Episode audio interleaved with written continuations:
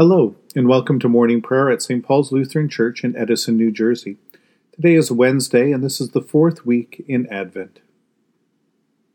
And now we begin our time of prayer in silence.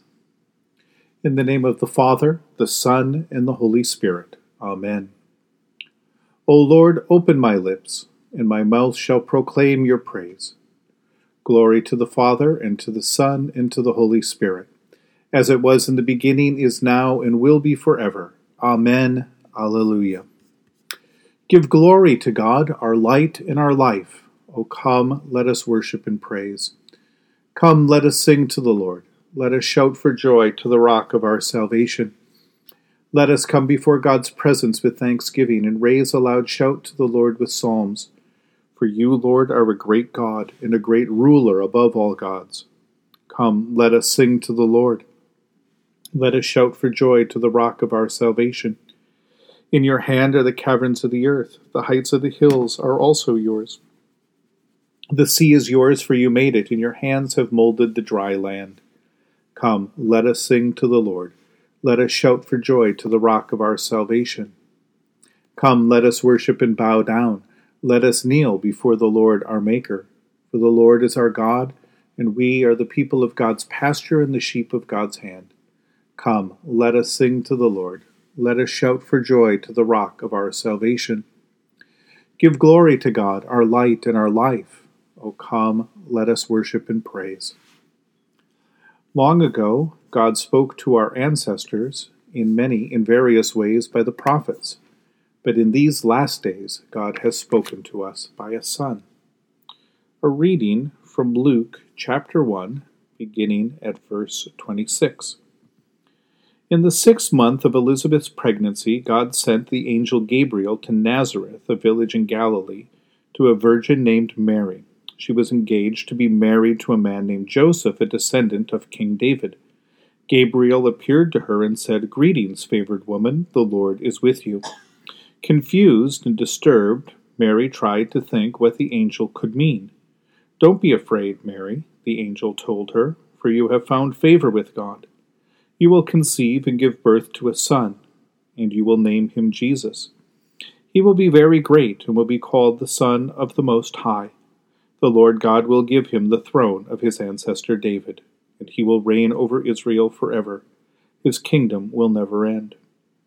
Mary asked the angel, But how can this happen? I am a virgin. The angel replied, The Holy Spirit will come upon you, and the power of the Most High will overshadow you. So the baby to be born will be holy, and he will be called the Son of God. What's more, your relative Elizabeth has become pregnant in her old age. People used to say that she was barren, but she has conceived a son and is now in her sixth month, for the word of God will never fail. Mary responded, I am the Lord's servant. May everything you have said about me come true. And then the angel left her. I wonder if you are as repeatedly amazed as I am when I read this story. The story itself is pretty basic and straightforward, but what it communicates is impossibly miraculous. And that's even before we start to use our imagination to consider how terrifying this whole encounter must have been for Mary. Mary, though, keeps her wits about her, and she asks appropriate questions about how all of this will happen to her. After all, it is her body that will conceive, bear a child, and give birth to Jesus. Unlike Zechariah, whose questioning reveals his lack of faith and understanding, Mary's question is of direct concern to her and gives voice to her growing faith. In the end, Mary believes what the angel tells her, and she becomes the mother of our Lord. Amazing. In her faith, Mary also becomes a sort of mother in the faith to the whole church. What happens here gives us a glimpse into the way in which the Holy Spirit uses the gospel to bring faith to life within us. There is the proclamation of God's good news and favor that is announced to us and proclaimed to us in word and in sacrament. There is the announcement of the good news of Jesus that comes to our ears, and there is room for questions and then for the acceptance of the blessing. And with it, a commitment to participate also in the suffering of Christ in order that we too might share in his glory. So, this story also shows how Christ comes to dwell in our hearts through the work of the Holy Spirit, creating faith within us. And what follows is the blessing and the pain that comes from obedience to the gospel. As we prepare for Christmas once again, may the Holy Spirit grant each of us a measure of Mary's deep and abiding and resilient faith.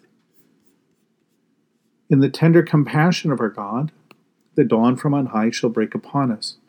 Blessed are you, Lord, the God of Israel. You have come to your people and set them free. You have raised up for us a mighty Savior, born of the house of your servant David. In the tender compassion of our God, the dawn from on high shall break upon us. Through your holy prophets, you promised of old to save us from our enemies, from the hands of all who hate us, to show mercy to our forebears, and to remember your holy covenant. This was the oath you swore to our father Abraham, to set us free from the hands of our enemies, free to worship you without fear, holy and righteous before you, all the days of our life. In the tender compassion of our God, the dawn from on high shall break upon us and you, child, shall be called the prophet of the Most High, for you will go before the Lord to prepare the way, to give God's people knowledge of salvation by the forgiveness of their sins. In the tender compassion of our God, the dawn from on high shall break upon us, to shine on those who dwell in darkness and the shadow of death, and to guide our feet into the way of peace. In the tender compassion of our God, the dawn from on high shall break upon us. The Lord be with you. Let us pray. Mighty God of mercy, we thank you for the resurrection dawn, bringing the glory of our risen Lord who makes every day new. Especially we thank you for the sustaining goodness of your creation, for the new creation in Christ and all gifts of healing and forgiveness, for the communion of faith in your church, for the gift of relationship with others. For what else are we thankful? Merciful God of might, renew this weary world, heal the hurts of all of your children, and bring about your peace for all in Christ Jesus, the living Lord. Especially we pray for the Church of Jesus Christ in every land, and especially for the people, the ministry, the leaders of St. Paul's Lutheran Church, for those who govern the nations of the world, for people in countries ravaged by strife or warfare, for all who work to bring about peace and international harmony, for those who strive to save the earth from carelessness and destruction, from those who are sick, and for those who care for them, for those who are grieving and mourning, and those who bring comfort and consolation. For what else or for who else do we pray this morning?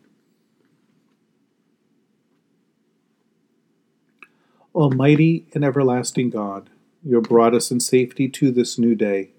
Preserve us with your mighty power that we may not fall into sin nor be overcome in adversity.